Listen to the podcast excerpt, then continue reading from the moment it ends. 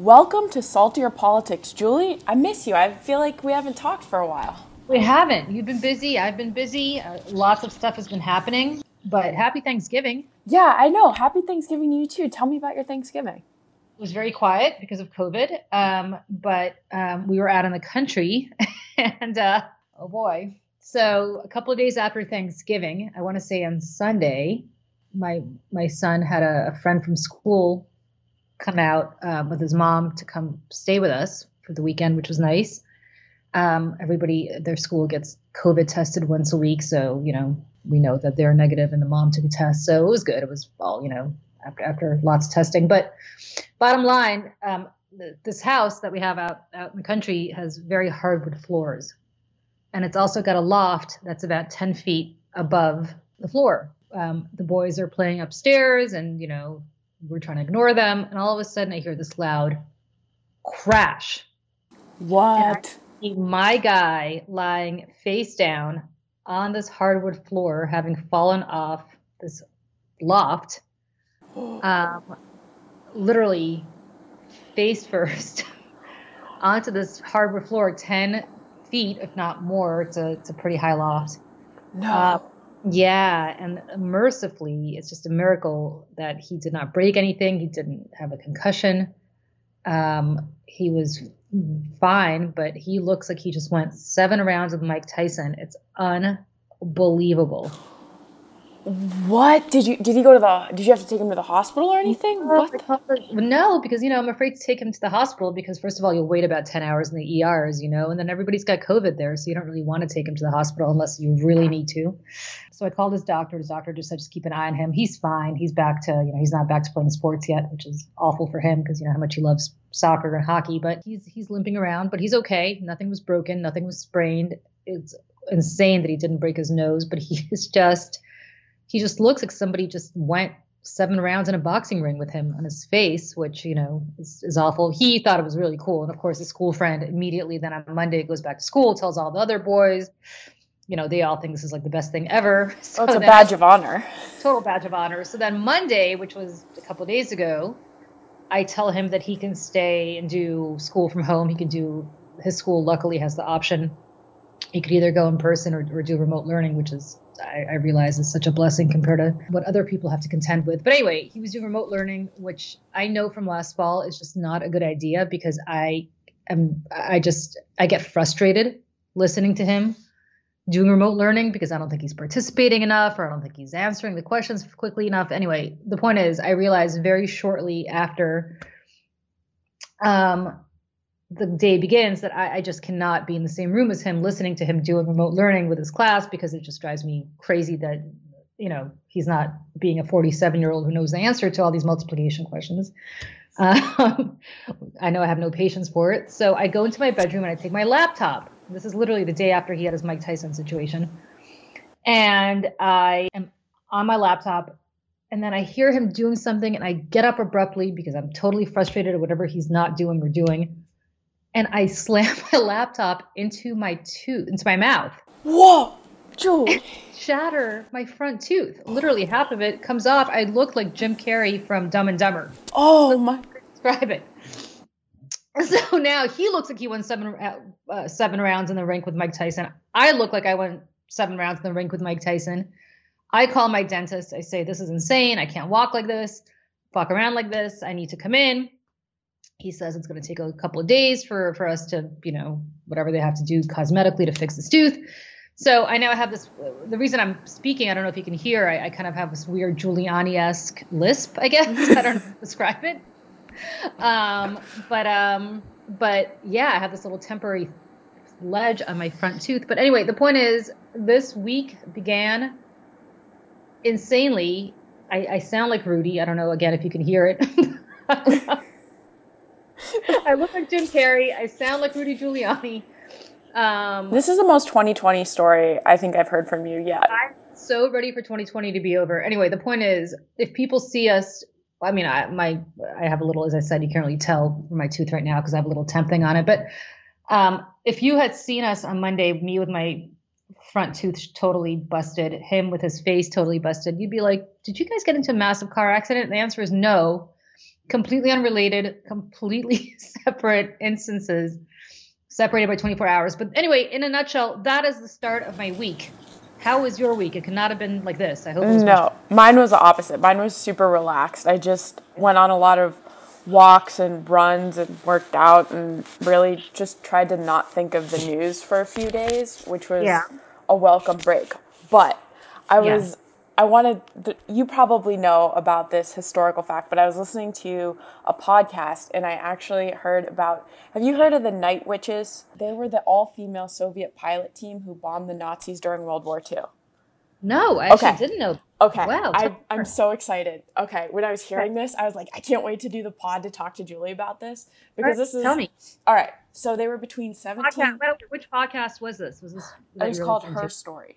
Okay. So they were between seventeen to twenty-six years old. They would fly in planes that were too small to be detected by radars. And when they got close, they'd turn off their engines so they'd be silent and they dropped their bombs. They were feared and hated so much by the Nazis that any German airman who downed one was automatically awarded the Iron Cross Medal. Wow. That's according to history dot com. And then the women who not, the women would not only fly missions and drop bombs, they would return fire, making the Soviet Union the first nation to officially allow women to engage in combat. Fun fact, wow. didn't, didn't know I that. Did not know, I did not know any of this. And then, all right, so they dealt with constant sexual harassment and frostbite.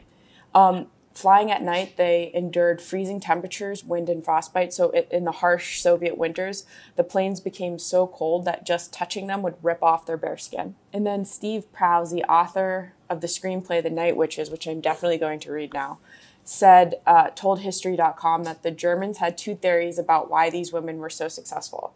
They were criminals who were masters at stealing and had been sent to the front line as punishment, or they had been given special injections that allowed them to see in the night. Wow. Is this not the coolest story? That's a great story. Yeah, the, I had no idea. That's so funny. You know, I um, I don't know if we ever talked about this, but when I talk, like I was born in nineteen seventy-three in Moscow. And so World War Two, which sounds insane considering how long ago it seems that it was, but it wasn't that long ago that it had ended.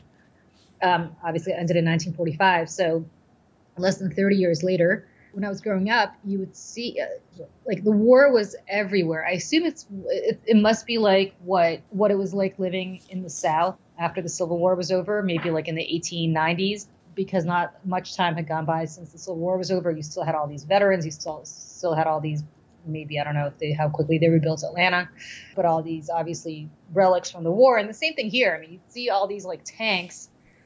Um, I think, you know, the last time I went to Moscow, which was admittedly a very long time ago, you still had German tanks um, that were left on the outskirts of Moscow, which are now actually Moscow proper. That's how close, but back then was still on the outskirts of the city. Um, and you'd see all these veterans, like you'd see all these people with missing limbs that I remember growing up. And just the war was everywhere. And I, I, there's not a time in my life when I don't remember knowing about it because it was just, it was so ever present. It was something that was so talked about consist, I mean, all the time, but I never heard the story, which is weird because I have to say my impression of the Soviets, um, both from personal experience and also from just speaking to family members and others is, the women went to work. There was no like patriarchy situation where, you know, the men um, worked and the women stayed home. For the most part, everybody worked. Right. So it's not surprising to me that during the war, when all the men were at the front, as they would call it, um, the women were pressed into military service too. I'm not surprised at all about that. But it's a great story. It's oh fabulous. My gosh. When I read that, I was like, Julie probably knows about this because, you know, you have such a vast historical knowledge. I don't. That's wow. But, but this, I, I know. I want to read more about them. I started listening. I'm like, what the, the heck? Night Witches. The Night Witches. Yeah, and just how badass they were, and because they were given like the worst equipment, so like they even had to like use the inside of pillows to make their boots fit, like to try to just like jam their feet in there. And then I think it was the noise of the planes. Like the only time the Germans could hear them was when they were super close, and they sound like whooshing like brooms. So that's how they got the Night Witch. Wow. That's so cool. Right? I just thought this, what a badass group of women that were thankfully not completely forgotten by history, but I just like, now I want to learn all the more. Now we're talking about Russian witches, Russian, Russian folklore, Russian fairy tales, which I will I will see your Brothers Grimm or your Hans Christian Andersen, and I will raise you Russian fairy tales, because in typical Russian fashion, they don't always end well. Like, they're not happy ending. Kind of, there's no Disneyfication in the Soviet and the Russian culture, right? Um, and there's this witch, um, very huge witch, like in, in, in Russian folklore, named Baba Yaga. And Baba Yaga is lived um, in the woods, uh, in a house, in a, in a little wood hut, I guess, that was on chicken legs. And the point is, she was like pretty evil, but also sometimes she was good, sometimes she was evil. And it's very interesting, this whole like gender, I don't want to get into a gender studies discussion of her, but um, she was kind of fickle in her evilness. She was sometimes, you know, sometimes she'd bail out the kids, and sometimes she'd, you know, eat them in other horrible ways. You never know what you were going to get in a Russian fairy tale, which might explain a lot about my worldview on life. But, uh, but I strongly recommend, if you want to read about kick-ass sort of women along the lines of what you're talking about, and why probably the name Night Witches probably has even more resonance for Russians, um, is to read about Baba Yaga, because those fairy tales are, I mean, they're nominally for kids, but like my son won't let me read them to him. He thinks they're too scary. He full on refuses to ever engage in any aspect of Russian fairy tales that are because, and he's eight, and like, he still can't get over it. I feel like that must train you at a young age to have like nothing faze you. Or just be like, yeah. I Yeah. I mean, I think you just don't always expect, like, it's so funny because obviously, I don't know, did you ever read, we're going off on a total tangent here, but did you ever read any of the Grimm fairy tales as they were written? Uh, after the fact, like when I was much older. Yeah. So the point is, um, like Hansel and Gretel is a great example. They eat the witch at the end. Right. Like the Germans, much like the Russians, it's the only two languages, at least in the West, that I know that, you know, the Schadenfreude, the German word, yes, joy, the misery of others. Um, Russia has a similar word um, as Schadenfreude. I don't know. I mean, I, I speak French. I don't think French has a word for it. English doesn't have a word for it. I, I don't know whether any of the Latin languages, Spanish or Italian, um, have a, have a word for it. But the Germans do and the Russians do. And there's a reason why they both write really grim fairy tales, no pun intended. Um, and so it's interesting. I, I just find it, uh, I find it very fascinating about how that probably shapes the psyches of people in ways that I'm neither a sociologist or a psychologist to determine. But, um, you know, when I came here to the States and I was seven, so I was, I didn't really go through the whole Disney phase. I think I might've been too old, but like watching Disney movies, I'm like, are you kidding me? And like, again, my son, when he's watching these movies, is like, oh, this is scary, this is scary. And I'm like, it's all going to end well. And he's like, did you ever see this? And I said, no, but I just know how this is. It always, in this country, it always ends well. That's actually right? Very interesting because, yeah, yeah, when I took started taking Spanish classes in high school, like I took a Spanish movie class where we would watch. And I was just unhappy because all these movies ended sadly. They did not have a Hollywood ending. And I'm like, what the heck is happening? I hate this. Because I was so, it was just so in my head about a happy ending, things were going to end well. And I started watching these foreign films like as a junior in high school, and I was like, what the hell? Why but is this? Yeah, but at least you were in high school. Like, I guess you, you'd already read, you know, great literature and you understood right. It. Not everything ends well. But for little kids who are raised here where, I mean, it always ends well. The, the worst thing that happens is obviously the kids always have parents who die early on so they can be out in the world by themselves. Um, scary world, you know, whether it's Frozen or it's Lion King or, you know, mm-hmm. I guess uh, Snow White. Um, but the ending's always happy, right? It's a fairy tale ending.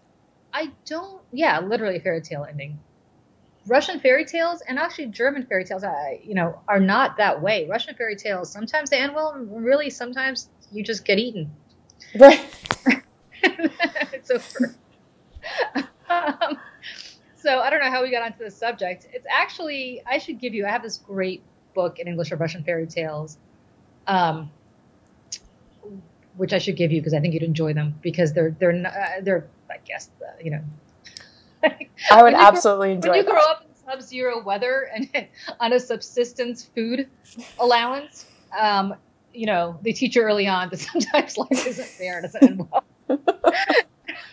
So I guess they're for kids. If you're Russian, for Americans, they're definitely not for American kids. At least my American kid, as I said, literally refuses to even be in the same room as these books. So. All right.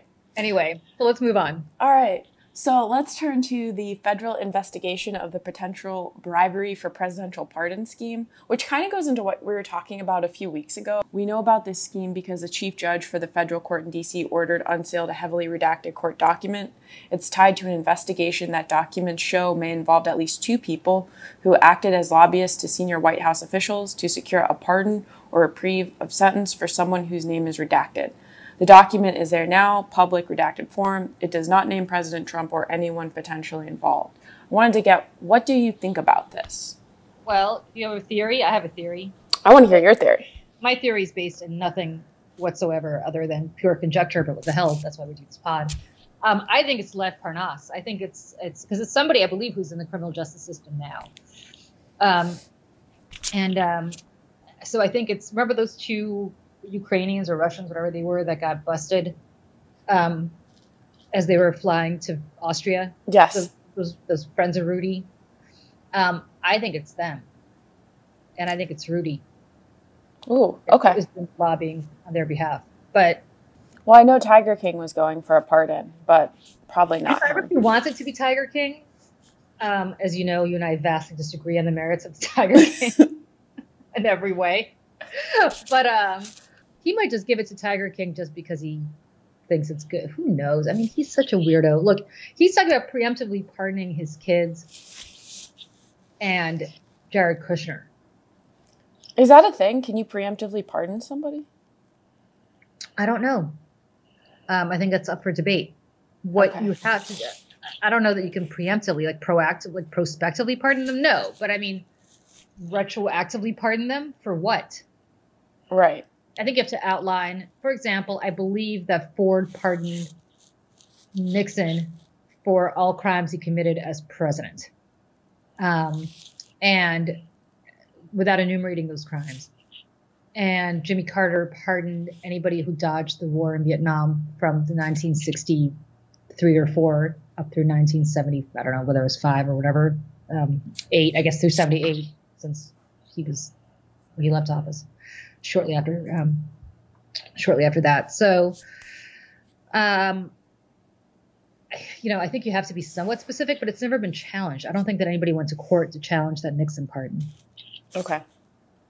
The point is, I, you know, from what I can tell from these investigations, the Trumps have more jeopardy from what Tish James, Letitia James, the Attorney General of New York, is doing. And Cyrus Vance, um, the D A in New York City, is doing what they do from the federal government, because I truly don't think Joe Biden is going to pursue um, any kind of justice when it comes to the pres- President Trump or his family, which you and I have talked about before. I vastly, vastly disagree with this whole notion of we have to unite the country. Um, you know, you need a Truth and Reconciliation Commission here. Mm-hmm. And I think Bob Barr needs to be investigated for the way he ran, ran the Justice Department. And it's not a matter of we go after our political enemies. It's that we have never had a president like this. We just never have had a president like this. Nixon came close, which is why he got a pardon. But we've never had anything like this. And it is it is because Nixon got pardoned that there is this notion among people like Donald Trump that I can get away with anything I want because I'm the president. And as Nixon so famously said, if the president does it, it isn't illegal. And as the as this president, Donald Trump's attorneys have argued in the Supreme Court, yes, in fact, if he went and murdered somebody today as president, apparently they believe that he would have immunity to do that. You cannot, that's no, nobody's above the law. Right. Nobody's above the law. And, uh, So I believe that Joe Biden does need to investigate President Trump, um, or not. He doesn't need to do it, but the Justice Department does, because there are plenty of people, including Robert Mueller's number two, who said that there's no question that Trump obstructed and that their work was tremendously impacted by the fact that people would not cooperate in anticipation of a presidential pardon. I also, by the way, and I've said this for years, I said this going back to Bill Clinton pardoning Mark Rich. I have a truly, I know it's a part of the Constitution. This is something in the Constitution that needs to be repealed. I have a real issue with the presidential pardon. And when a jury of your peers indicts you and convicts you, this whole noblesse oblige, this whole draw just in your con- like notion that we have from the Middle Ages in France and in England, where the king comes in and, and because of the king's magnanimity, decides to spring you out of jail or decides to right these wrongs. No, no, no, no. He's not any more special than the rest of us. And when a jury of your peers votes to convict you, you go to, you you suffer the consequences.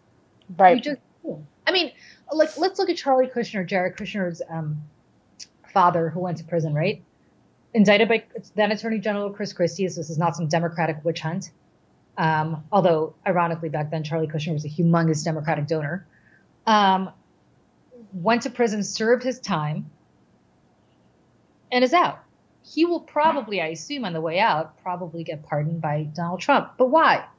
A jury of Donald Trump's peers indicted him, convicted him. Oh, sorry, of Charlie Kushner's peers indicted him. Grand jury indicted him, convicted him. He served his time. He's out.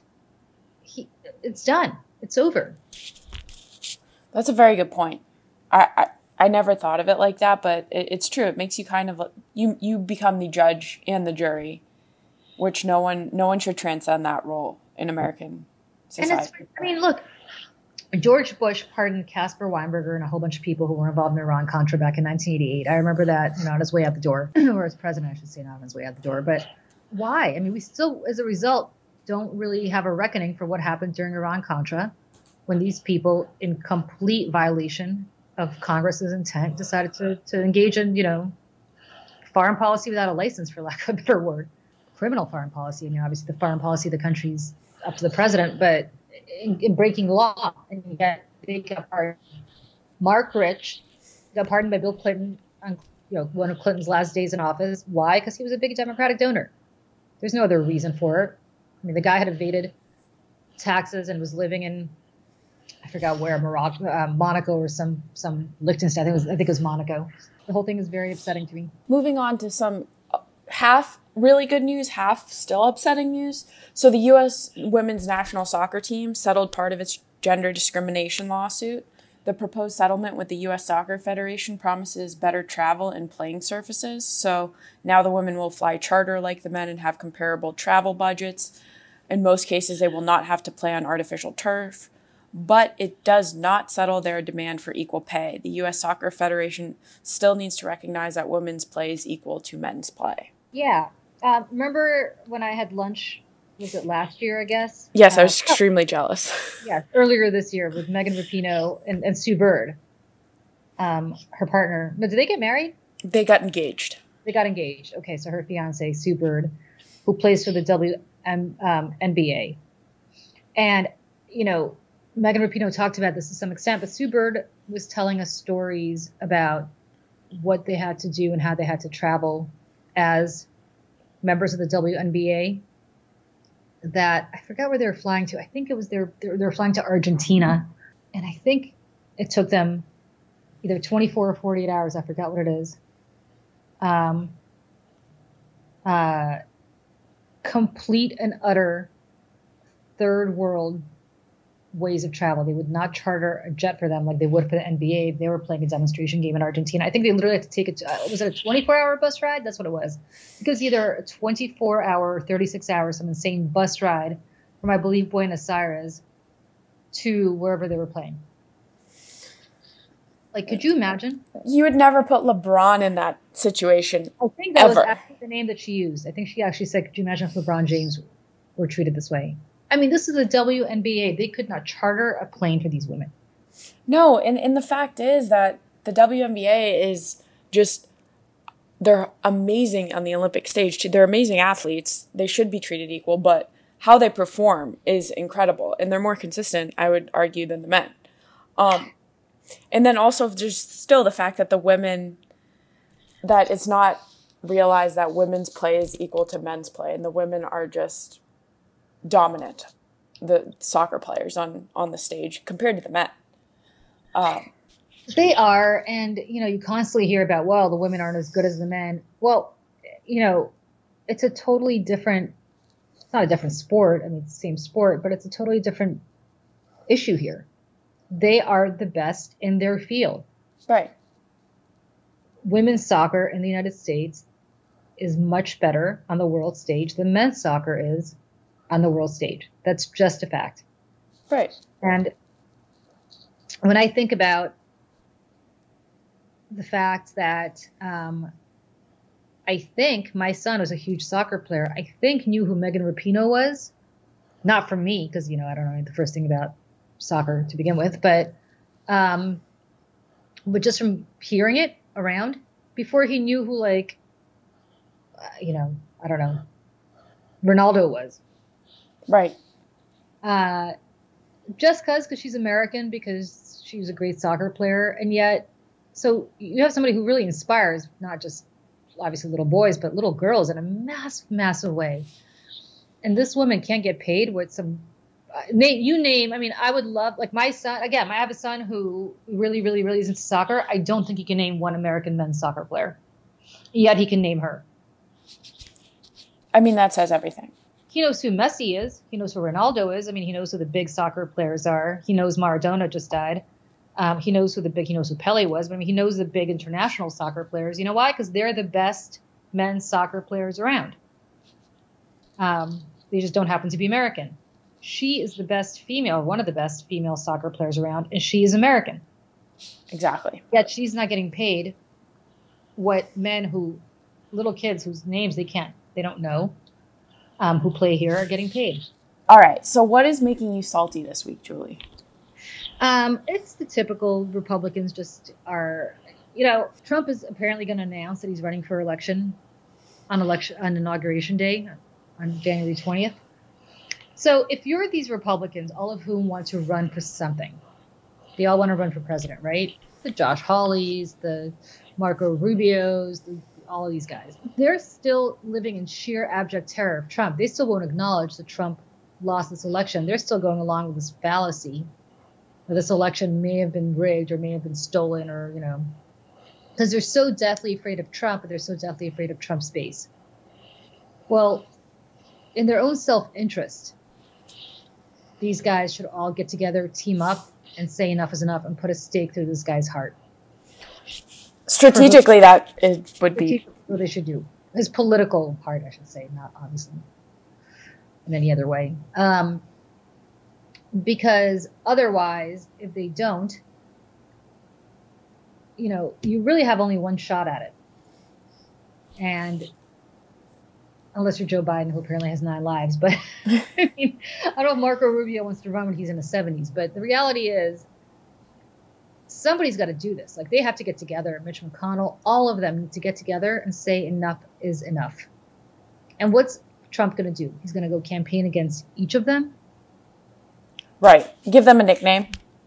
Yeah, enough. And I think maybe they're thinking, okay, well, it's strategically in our interest to do this because we're going to rile everybody up for the midterms, or we're going to get the Senate majority, you know, strengthen the Senate majority in two years, or get the House majority back in two years.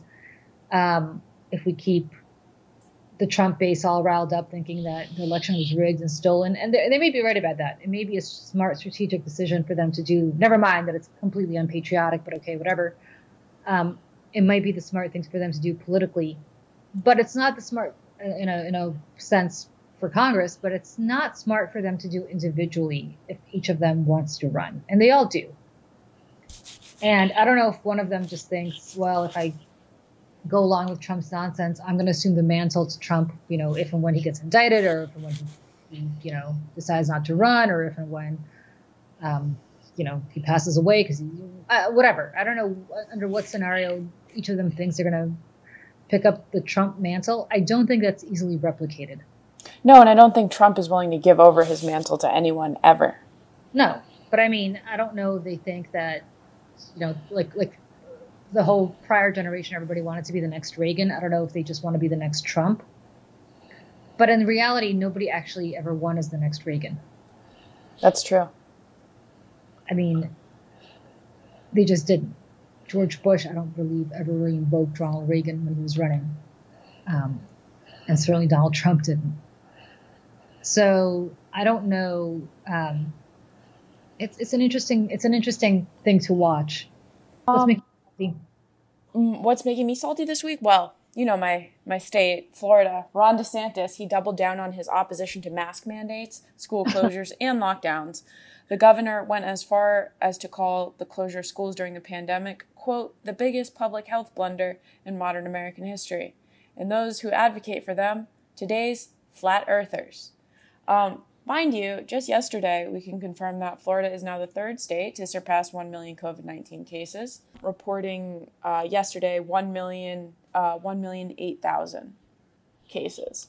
So, interesting so, timing. So I'll say this. I'm coming around to the notion that schools are probably the last thing to be shut down um, because for two reasons. One is obviously transmission among especially younger kids, um, maybe elementary schools. Um, like New York City reopened its elementary schools, which is probably the only thing I'll ever agree with Bill de Blasio on. Um, but uh, so I, I, I am sympathetic to the notion that maybe schools, we need to revisit the notion of shutting down schools. Um But to me, keeping bars and restaurants open, not having a mask mandate, um, and pretending this disease does not exist is insane, especially in a state like Florida, which is both at once densely populated and places like Miami, um, and really old. We got a lot of seniors living in Florida. Right. Um, and I and I completely agree with your point that I, I think it's stupid to cl- keep bars and restaurants open and close schools. I don't think that should happen at all. I think you close bars and restaurants first if you close them. And I think the whole also idea, what's the difference between closing them at ten and midnight? I don't, where's the scientific data on that?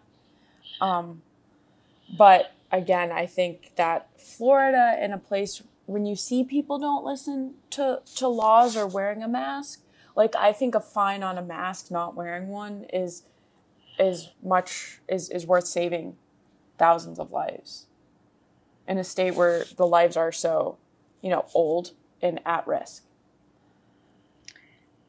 Yeah. I mean, look, we are living in some crazy, uh, I said this the other day, it's almost like this is the end of the age of reason. Yeah. It began, it began very nicely in the eighteenth century. Um, late seventeenth century, I guess. And now it's kind of over. I mean, we're going back to the days of witches and potions. Yeah. Some of this stuff is just not debatable. No. And you have, what's crazy is, there's an article, I think it was the New York Times or somewhere, where you had anecdotes from nurses in the Midwest or the upper Midwest, Um, I think in the Dakotas maybe, saying that there are people who are dying of COVID, literally dying in the hospital. And their last words are, this is all a hoax. Like, what do you think you're dying of? Yeah. You think you're going to be reincarnated like twenty minutes later as the same person? Like, like and it, but, nothing happened? Or like, what do you think you're actually, or that the nurses, somebody gave this to you, injected you with it in the hospital to make a profit? Because the hospitals get more money if you die. Like, it's the level of insanity has gotten crazy. Mm-hmm. And I'm all for the First Amendment, but there are news outlets like O A N and Newsmax, um, and Fox for that matter, that need to really take stock of what they're putting out there for profit. Because I guarantee you, Rupert Murdoch and Chris Ruddy, who owns Newsmax, all these guys are really taking massive precautions in their own lives. Completely agree. And it's just, you know, and we know the precautions that Fox takes. Oh, right. Everybody's, you know, a lot of people are working remotely, you know, everybody's masked. It's just, it's it's crazy. But yet they're putting out there this kind of stuff, and Newsmax too. And O A N is just a lot, you know, cuckoo land, so I'm not even going to discuss them. But that's, it's just, it's it's crazy. I agree. It's crazy. And, and they're hearing it from people that these viewers take as gospel. I mean, right. As gospel.